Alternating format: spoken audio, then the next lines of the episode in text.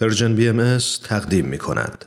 اگر موافق باشید که می‌دونم هستین بریم سراغ بخش اول از نامه امروز تو این میونه راه عمر یک نگاهی پشت سرت بنداز بهمن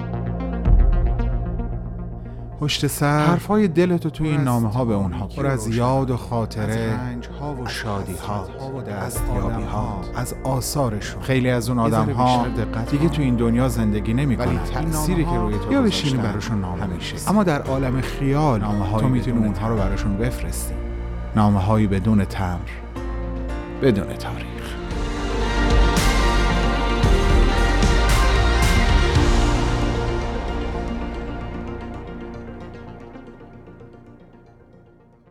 سلام عزیزان. امیدوارم حالتون خوب باشه. می‌دونم که مشتاق شنیدن یک تحلیل شبیه نامه هفته قبل روی یک بیت دیگه از حافظ هستین. بریم سر اصل مطلب. بیت مورد نظر امروزمون این هست. چشمم از آینه داران خط و خالش گشت.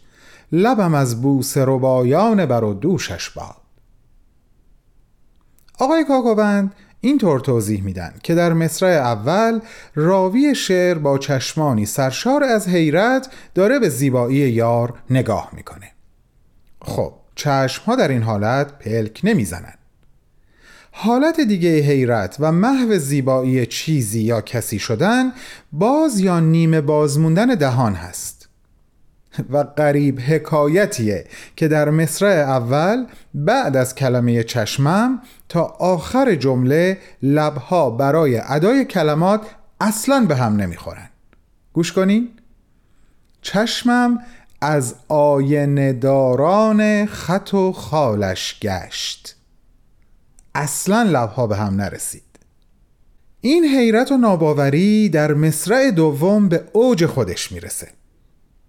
در مصرع دوم راوی شعر آرزو می‌کنه و میگه الهی که من بتونم یار رو ببوسم.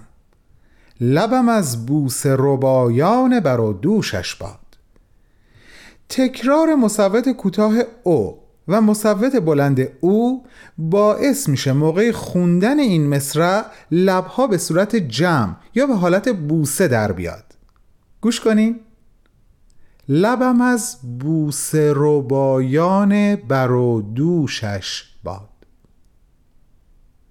در دو مصرع از یک بیت دو فضا دو موسیقی درونی کاملا در تطابق با معنا و مفهومی که داره بیان میشه.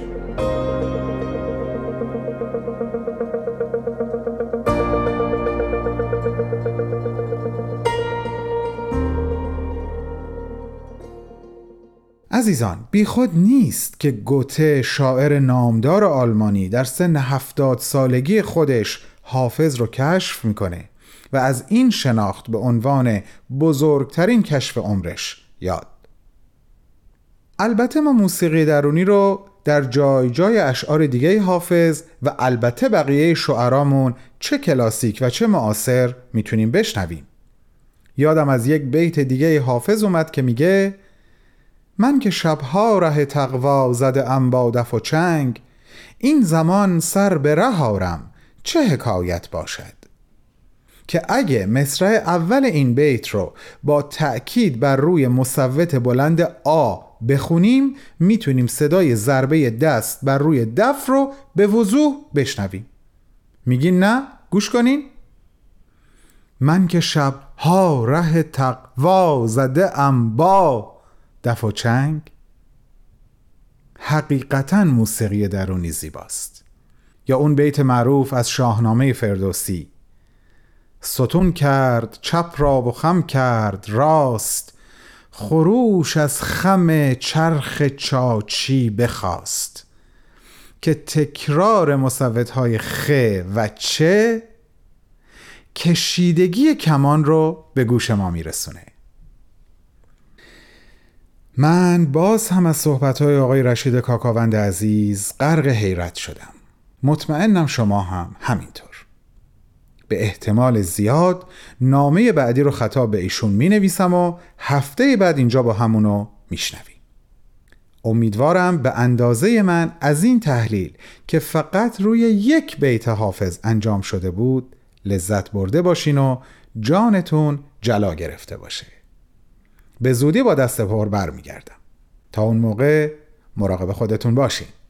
ارادتمند یکایک شما بهمن.